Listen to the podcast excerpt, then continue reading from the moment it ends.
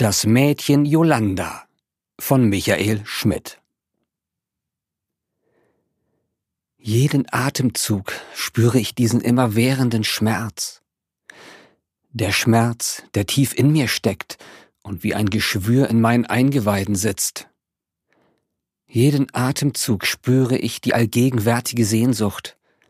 Die Sehnsucht, die in mir frisst, seit dem Moment, in dem du von mir gegangen bist. Ich fühle deine weiche Haut, dein goldenes Haar, so fein und so geschmeidig, es schimmert im sanften Licht des Mondes. Es bedeckt deine zarte Schulter und kitzelt in meiner Nase, wenn ich näher an dich herantrete. Ich verzehre mich nach deinem lieblichen Wesen, das mich kokett berichtigt, wenn ich etwas Unüberlegtes sage, weil ich durch deine Gegenwart so benommen bin, dass mir der klare Gedanke abhanden gekommen ist. Du bist in Gold nicht aufzuwiegen. Nein, es gibt überhaupt keinen Stoff, der dir und deiner Schönheit gerecht wird. Meine Eingeweide brennen, wenn ich nur an dich denke. Die Sehnsucht, der Schmerz, der Verlust sind allgegenwärtig und machen das Atmen zur Qual, das Leben zur Qual. Wann werde ich dich jemals wiedersehen? Oh Mula, warum hast du mir das angetan? Rune flock bis die Zähne zusammen. Der Gedanke an Mula überwältigte ihn nur selten, so sehr hatte er seine große Liebe in den tiefsten Kerker seiner Erinnerungen gesperrt. Aber Makele, dieser widerwärtige Betrüger, hatte es nach oben gespült. Er winkte Gret herbei und bestellte einen weiteren Humpen Bier, dazu einen Turan Spezial, einen beißenden, die Gedanken schärfenden Schnaps. Ungeduldig wartete er auf die Bestellung und stürzte den kurzen herunter, kaum dass er vor ihm stand. Die tote Geiler hatte ihn fast zu einer Panikreaktion verleitet. Er konnte die Stadt nicht verlassen. Wenn ihm die Messianer schon so nah auf den Fersen waren, würde eine Rückkehr nach Kantras der größte Fehler sein, den er begehen konnte. Und der Feind saß hier, nicht in Kantras. Er war sich sicher, Makele hatte die Messianer auf seine Spur gebracht. Aber warum? Bis gestern wusste er überhaupt nicht, dass sein alter Partner noch lebte. Bis gestern glaubte er, Aqua sei derjenige, der ihm nachstellte. Jetzt war er sich dessen nicht mehr sicher, Aqua wirkte ebenso überrascht wie er, dass Makele lebte. Oder dass zumindest alle Anzeichen darauf hindeuteten. Er bekam das Puzzle einfach nicht zusammen. Zu viele Teile fehlten. Er beschloss, Aqua aufzusuchen und Antwort auf seine Fragen zu verlangen. Und zwar genau jetzt. Es gab keine Zeit zu verlieren. Rune trank seinen Humpen aus, warf achtlos ein Passil auf den Tisch und verließ fluchtartig die nasse Feder. Aqua, dich werde ich mir vorknöpfen. Es ist höchste Zeit. Und du wirst reden. Erzählst mir alles, die ganze Geschichte. Das schwöre ich bei allem, was mir heilig ist. Rune hetzte durch die nächtlichen Gassen von Saramé. Leider hatte er absolut keine Ahnung, wo genau Aqua wohnte. Irgendwo im Fischerhafen, nicht weit von der nassen Feder entfernt. Doch er würde ihn finden, selbst wenn die Suche die ganze Nacht dauern sollte. Er wandelte seine Wut in Tempo um. Die Passanten wichen ihm frühzeitig aus. Je näher er dem Hafen kam, desto lichter wurden die Reihen der Passanten. Die Blauschärpler mieden das Hafengebiet. Sein Ziel war ein besonders düsterer Platz, von dem sich anständige Menschen in der Regel fernhielten. Allerlei Gesindel trieb sich herum, gefährliches Gesindel, Rune wusste, welche Stellen er meiden musste und wählte trotz seiner Wut einen Umweg, der ihn in einem verwirrenden Zickzack in Richtung seines Zieles führte.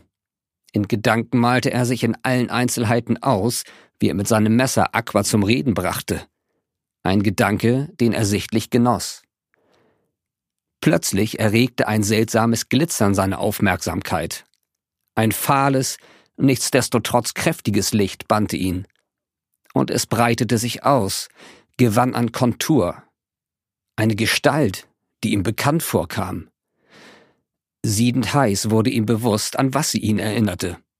Eine Silhouette, die er unzählige Male gesehen hatte. Doch war seitdem eine Menge Wasser an Sarames Küste geschwappt. Mula. Halluzinierte er? Spielten ihm die Gedanken an seine alte Liebe einen Streich? Einen wirklich bösen, ihn in seinen Tiefen erschütternden Streich? Unwillkürlich nahm er Kurs auf das Leuchten, auf die Silhouette Mulas. Das Licht strebte von ihm fort, als wolle es ihn locken. Er zögerte, hin und her gerissen zwischen dem Licht und der Vorfreude, Aqua anständig die Leviten zu lesen. Er zögerte kurz, gab sich dann aber einen Ruck. Sein Ärger verpuffte. Aqua war nicht aus der Welt. Später konnte er ihn sich immer noch zur Brust nehmen. Jetzt faszinierten ihn das Geheimnis des Glitzerns und die Sehnsucht nach Mula. Er schaltete seinen Verstand aus, wurde eins mit der Umgebung, den Mauern, dem Staub und der frischen Seeluft. Seine Ohren registrierten jeden Schritt im näheren Umkreis, seine Füße spürten jegliche Erschütterung. Er pirschte voran, folgte dem verwirrenden Geäst der unzähligen Gassen, wich behende den dunklen Gestalten aus, ohne jedoch die Witterung zu verlieren. Er spürte den Schein mehr, als er ihn sah, auf einer ganz unbewussten Ebene seines Seins. Er hörte den Lockruf, der ihn anzog wie der Schweiß die Choris. So hetzte er durch die Nacht, seine Umgebung aus den Augen verlierend und all seine Wahrnehmung auf die seltsame Erscheinung fokussiert. Plötzlich ragten Schatten vor ihm auf und das Licht verschwand. Verwirrt blickte er auf, erwachte aus seiner hypnotischen Verfolgung, die ihn vollkommen gefangen genommen hatte. Eine Horde finsterer Gestalten blockierte den Weg, die Visagen alles andere als einladend. Er spürte den aufkommenden Ärger förmlich und wich zurück. Die Vorfreude im nächstbesten Gesicht ließ ihn erschauern, doch statt sich etwas anmerken zu lassen, schlug er einen Bogen um die Gruppe, die Ferne nach dem Licht absuchend. Hey, Alter, bleib stehen, wir haben mit dir zu reden. Rune ignorierte die Worte eilte weiter, indem er in die nächstbeste Gasse abbog, immer noch sein Ziel im Auge. Hinter ihm erhob sich lautes Gebrüll, und er wusste, was die Stunde geschlagen hatte. Er nahm die Beine in die Hand, rannte die Straße hinunter und tauchte im Gewirr der kleinen Gässchen ab. Die Meute verfolgte ihn, er verfolgte den Schein. Mula dirigierte ihn, links, rechts. Traumwandlerisch folgte er ihrem Schein, ohne zu zögern. Das Gebrüll der Meute wurde leiser, dafür ihre Beschimpfungen wüster, je weiter er sich von ihnen entfernte. So dauerte es nicht lange und er hatte sie abgehängt, gleichzeitig vollständig die Orientierung verloren. So folgte er weiter dem sanften Schein Mulas, immer noch entrückt. Mula zögerte kurz, warf einen koketten Blick zu ihm zurück, dann verschwand sie in einem Hauseingang. Er verspürte einen tiefen Verlust, als wäre etwas in ihm gestorben. Er war entsetzt. Panik stieg in ihm auf und breitete sich in jeder Faser seines Seins aus. Was ist los mit dir, Rune? Warum rast dein Herz plötzlich? Was macht diese Erscheinung mit dir? Ist das wirklich Mula? Oder ist es ein Geist, ein Wesen aus der Anderswelt, das dich ins Verderben führt? Aber warum hat es dich dann eben noch gerettet? Er schüttelte die Benommenheit, die düsteren Gedanken ab etwas war mit ihm passiert. Die Erscheinung, ob Mula oder nicht, hatte etwas in ihm aufgewühlt. Kurz zögerte er, als spüre er eine besondere Last. Dann folgte er ihr und betrat den Hauseingang. Er musste einen schweren Vorhang zur Seite schieben, bevor er den kleinen, düsteren Vorraum betrat. Der Gang machte einen Knick, dem er folgte. Eine Tür, gebaut aus dickem und stabilem Holz, stand am Ende. Er drückte die schwere Klinke herunter und die Tür schwang überraschend lautlos und leicht auf. Vor ihm breitete sich ein runder Saal aus. Die Wand teilte sich in drei Durchgänge, die symmetrisch angeordnet waren. In der Mitte stand eine Flammensäule, die ein unnatürliches Licht verbreitete, merkwürdigerweise aber keine Hitze. Ansonsten war der dunkel angestrichene Raum leer, scheinbar leer. Hinter dem ersten Durchgang schimmerte ein fahles Leuchten, das ihn sofort wie magisch anzog. Als er eintrat, verlosch das Leuchten und es traf ihn wie ein kalter Schwall Wasser. Gelandet auf dem Boden der Realität betrachtete er das Schauspiel, das sich ihm bot. Ein grobschlächtiger Hühne bedrängte eine spärlich bekleidete Frau. Seine Pranken rissen an ihrem Oberteil und rissen es ihr gewaltsam vom Leib. Kleine und zarte Brüste kamen zum Vorschein. Die Haut überzog eine Gänsehaut. An der Kälte lag es nicht. Bei genauerem Hinsehen erkannte er, dass es sich nicht um eine Frau, sondern um ein Mädchen handelte. Jung und unschuldig wurde sie von einem schmierigen Kerl bedrängt, dessen fetten Oberarme vor Schweiß glänzten. Das Mädchen befand sich nicht freiwillig hier, und in ihrem entsetzten Blick schwang eine zarte Hoffnung, als sie ihn aus rätselhaften grünen Augen anblickte. Der Hühne sah sich um und brüllte. Verpiss dich in das nächstbeste Loch und kümmere dich um deine Angelegenheiten, sonst gibt's Saures. Mit diesen Worten drehte er sich herum und drang weiter auf das Mädchen ein, warf es auf das Bett und schickte sich an, sich auf sie zu werfen. Rune war kein Selbstmörder. Trotzdem erwog er es nicht ernsthaft, sich einfach herumzudrehen und den Raum zu verlassen. Man konnte ihm vorwerfen, was man wollte, aber er hatte einen ausgeprägten Gerechtigkeitssinn. Und dass ein solch schmieriger Halunke sich an diesem jungen Mädchen vergriff, würde er keinesfalls hinnehmen. Er sah sich um und entdeckte eine schmale Vase in der Ecke sie an sich nehmen, zum Bett pirschen und sie mit aller Wucht auf den Hinterkopf des Hühn zu schleudern, war eins. Mit einem Krachen zersprang sie und der Hühne fiel auf das Mädchen. Rune sprang vor und riss den Halunken vom Bett herunter. Er wich sofort zurück, doch erwies sich diese Sicherheitsmaßnahme als völlig unnötig. Der Hühne lag ohnmächtig in seinem Blut, das aus einer Platzwunde am Hinterkopf sickerte. Ein Grunzen zeigte, dass dieser Zustand nicht von langer Dauer sein würde. So sammelte er die zerrissene Bluse auf und warf sie dem Mädchen zu.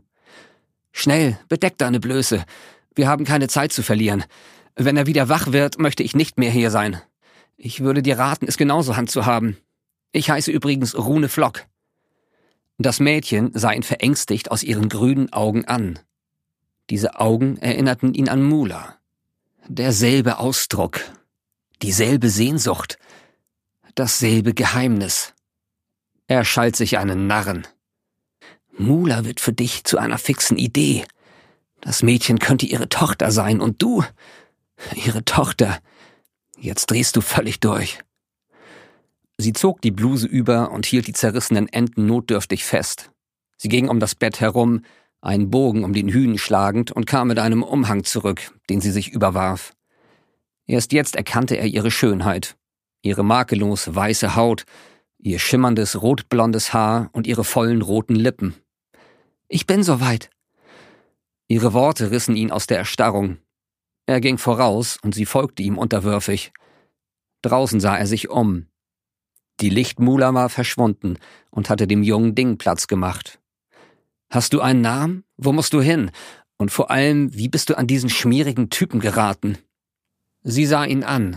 Für seinen Geschmack ein Tick zu unschuldig. Ach, Herr Flock, mein Retter. Ich stehe in Ihrer Schuld. Sie haben mich vor einem schlimmen Schicksal gerettet. Aber entschuldigen Sie, ich sollte mich erst einmal vorstellen. Ich heiße Yolanda und bin neu in der Stadt. Gestern kam ich an und habe in einer Herberge namens Wilde Orchidee Unterschlupf gefunden. Die erste Nacht war alles in Ordnung. Heute dagegen überfielen mich drei maskierte Männer und brachten mich an diesen ungastlichen Ort. Mein Peiniger zahlte ihnen einen Beutel Ziel, und so ließen sie mich in seiner Gewalt. Im letzten Moment kamt ihr und rettetet mich. Und das zum richtigen Zeitpunkt. Wie sie den richtigen Zeitpunkt betonte, das machte Rune stutzig. Er horchte auf. Die ganze Angelegenheit stank zum Himmel, wenn er auch keinen Hinweis hatte, was ihn störte. Nun, nenn mich Rune und höre auf, mich zu siezen. Ich fühle mich ja sonst wie ein alter Mann. Also zu dieser Herberge willst du bestimmt nicht zurück. Was machen wir denn jetzt? Auf der Straße kannst du auch nicht bleiben. Sie sah ihn aus großen Augen an. Natürlich muss ich zur Herberge zurück. All meine Sachen sind dort. Rune versuchte es mit Engelszungen, aber Yolanda rückte keinen Deut von ihrer Vorstellung ab. Er rang ihr das Zugeständnis ab, sie begleiten zu dürfen, dann brachen sie auf. Saramé lag immer noch wie ausgestorben da. Kaum eine Gestalt begegnete ihnen, und wenn, handelte es sich entweder um einen heruntergekommenen Glisk oder einen düsteren Okana. Meist wirkten die Herumstreuner, als hätten sie einem Humpen Vetar zu viel die Aufwartung gemacht. Heute Nacht schienen selbst die Halsabschneider die Gassen zu meiden, und Rune verspürte ein ungutes Gefühl. Da stimmte was nicht. In der Luft lag eine schwere Schwüle, die das Atmen zur Qual machte, und er wollte erst gar nicht an den morgigen Tag denken, wenn die Sonne gnadenlos brannte und die Stimmung allerorts gespannt wurde. Aber jetzt in der Dunkelheit schlich er vorsichtig mit dem Mädchen durch das Gewirr der Gassen. Dabei musterte er sie unauffällig, und ihre Schönheit nahm ihn immer noch gefangen. Und ihre Ähnlichkeit zu Mula. Als eine Gruppe Blauscherbler um die Ecken bog, zog er sie unwillkürlich in die nächste Nische und schob sie hinter sich. Sein Griff fühlte festes Fleisch, so sanft das Mädchen wirkte, es schien durchtrainiert und muskulös. Die Berührung weckte Gefühle in ihm, die er jetzt gar nicht gebrauchen konnte. Die Blauscherbler zogen lautstark singend an ihnen vorbei, ohne die geringste Notiz von ihnen zu nehmen. Im Saufen war die Stadtwache gut, aber geschützt fühlte man sich von ihr nicht. Rune schätzte, wenn sie dem Mädchen alleine begegnet wären, wäre das ebenfalls schlecht für Yolanda ausgegangen. Aber mangelndes Feingefühl ging bei dem Blauscherbler mit mangelnder Aufmerksamkeit einher. Zwei düstere Gestalten folgten der Truppe und Rune schob sich mit dem Mädchen noch ein wenig tiefer in die Nische. Diese beiden Gestalten hatten nichts Gutes im Sinn, und er war froh, als sie an ihnen vorbeizogen. Kaum waren der Trupp und seine Verfolger außer Sicht, packte er das Mädchen und zog es hinter sich her. Es wurde Zeit, dass sie von der Bildfläche verschwanden. Die Unterwelt von Saramé kannte er mittlerweile wie seine Westentasche. Yolanda folgte ihm mit offenem Mund und sprach kein Wort. Es dauerte nicht lange und sie verließen die unterirdischen Gänge wieder. Hier ist es. Grüne Augen sahen ihn an und er rätselte über die Bedeutung dessen, was er in ihnen las. Der Blick verunsicherte ihn. Er, der abgebrühte Mann, der schon viele Länder und Völker gesehen hatte, stand hier und starrte wie ein Schulbub ein Mädchen an. Ich komme mit dir, oder du sagst mir, wo deine Sachen zuletzt waren, und ich gehe rein, hole sie und wir verduften wieder. Was für Sachen sind das genau? Ein beiger Kleidersack, der all meine Habseligkeiten enthält, sowie ein Kästchen aus rotbraunem Holz, auf dessen Deckel sich eine eingravierte Sonne befindet. Okay, ich warte, ich komme mit. Nein, doch. Erneut nahm ihn der Blick der grünen Augen in Haft. Er fluchte innerlich, aber nickte. Ihrer Entschlossenheit hatte er nichts entgegenzusetzen. Zusammen brachen sie auf.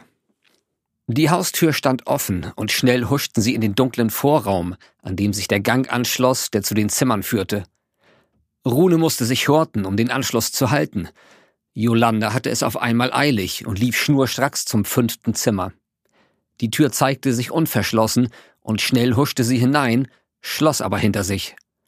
Runes Begeisterung hielt sich in Grenzen, aber er verstand den Hinweis. Das Mädchen wollte seine Sachen richten und vielleicht auch sich selbst ein wenig. Nervös hielt er den Gang im Auge, doch kein Schatten regte sich, und auch sein feines Gehör nahm nichts wahr, außer dem Rascheln hinter der Tür. Seine Geduld wurde auf keine lange Probe gestellt. Yolanda tauchte fast lautlos neben ihm auf, einen beigen Sack geschultert und sah ihn auffordernd an. Das Kästchen? flüsterte er kaum hörbar. Ist sicher verwahrt. Sie nickte und ging voran. Wirkte das Mädchen am Anfang ihrer Begegnung noch schüchtern, war sie jetzt tatkräftig und ging zielgerichtet voran. Doch kaum hatten sie die wilde Orchidee durch den Vorderausgang verlassen, brandete Geschrei hinter ihnen auf. Das Weib wird büßen! schrie eine Stimme, und Jolanda und Rune sahen zu, dass sie Land gewannen. Rune rannte voraus und lief kreuz und quer, doch ein Blick zurück zeigte ihm, dass die Verfolger sich nicht abschütteln ließen. Er zählte mindestens fünf Saramäer, dunkle und kräftige Gestalten, und wusste, er würde sich was einfallen lassen müssen, um sie abzuhängen.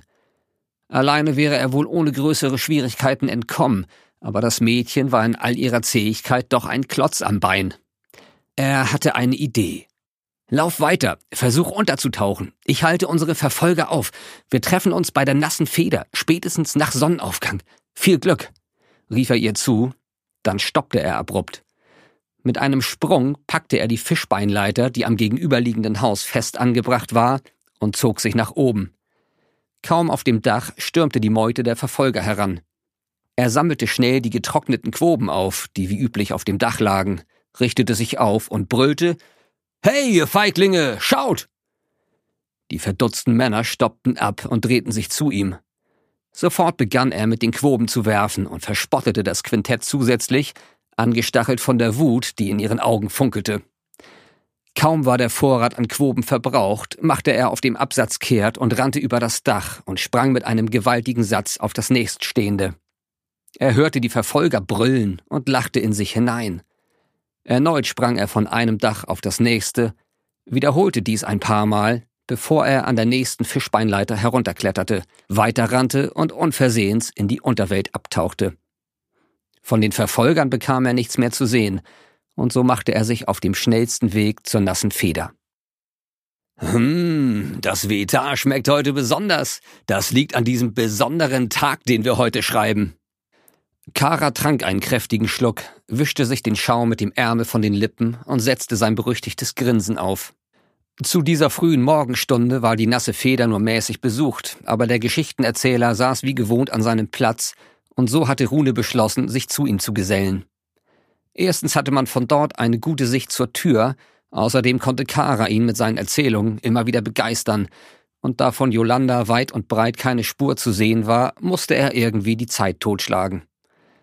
Er hatte die Stunden bis zum Sonnenaufgang in einer Nische gewartet, aber statt Yolanda kam nur Gret, die Bedienung der nassen Feder, und wenig später die ersten Gäste. Das Mädchen spukte ihm im Kopf, und er befürchtete, dass sie jemand tot aus der Gasse ziehen würde oder sie gar dem Meer übergeben wurde und damit auf Nimmerwiedersehen verschwunden sein würde. Warten gehörte nicht gerade zu seinen Stärken, aber viel mehr blieb ihm nicht. Fast neigte er dazu, das Mädchen wieder zu vergessen. Was für ein besonderer Tag ist denn heute? fragte er mehr pflichtbewusst als aus wirklichem Interesse. Heute, hob Kara hervor, vor nahezu zehn Jahren soll sich Ant der Dunkle in Saramé niedergelassen haben und aus der Diebesgilde wurde die Gilde der Schatten.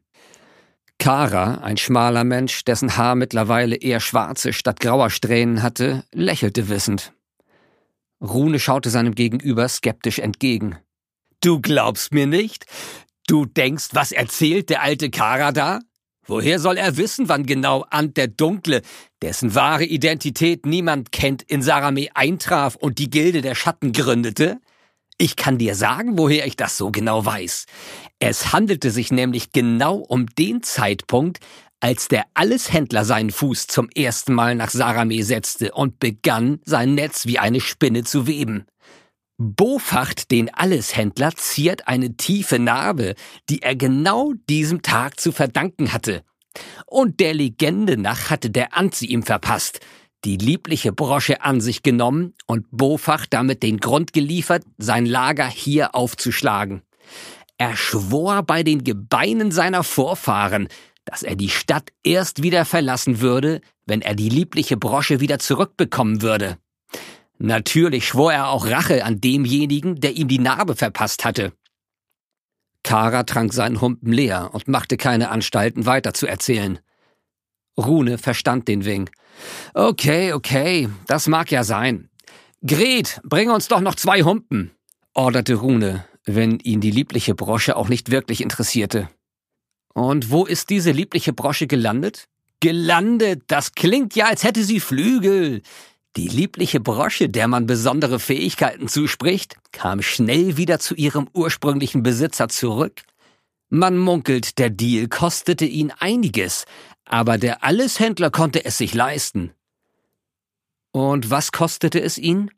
Böse Zungen behaupten, der Alleshändler sei damals einen Deal mit der Gilde der Schatten eingegangen. Das klingt glaubwürdig. Nun, heute ist nicht nur der Tag, als der Alleshändler hier heimisch wurde. Heute ist auch der Tag, an dem die liebliche Brosche aufbewahrt in einer rotbraunen Holzschatulle, welche eine eingravierte Sonne auf ihrem Deckel trägt, erneut gestohlen wurde. Rune wurde ganz kalt. Heute Nacht? Ja, jemand muss in das Haus des Alleshändlers eingebrochen sein. Der Dieb war sehr geschickt, niemand hat ihn bemerkt. Fast niemand. Eine der Wachen sah eine Person in der einbrechenden Dunkelheit verschwinden und folgte ihr. Er verlor sie, doch später, als er schon aufgeben wollte, lief sie ihm wohl zufällig über die Füße. Er hatte sie gerade am Schlafittchen gepackt und herausbekommen, wo sie das Diebesgut untergebracht hat, Da kam ihr jemand zu Hilfe und die beiden konnten fliehen. Seitdem ist der Alleshändler in Rage. Seine Truppen schwärmen durch die Stadt und haben schon früh am Morgen überall verkünden lassen, dass es eine mehr als anständige Belohnung gibt. Selbst die Gilde der Schatten soll alle Hebel in Bewegung setzen, um die liebliche Brosche wieder zu beschaffen. Das war sein Einsatz. Eine Belohnung, das ist genau das, was mir jetzt gelegen käme. Er warf zwei Ziel auf die Theke und sah zu, dass er Land gewann. Jolanda, die Diebin, da war er sich sicher, würde er so schnell nicht wiedersehen. Und Bofacht und seinen Schergen wollte er genauso wenig begegnen wie den Schatten. Sie hörten Das Mädchen Jolanda von Michael Schmidt, gesprochen von Mario Wolf. Eine Produktion von podyssee.de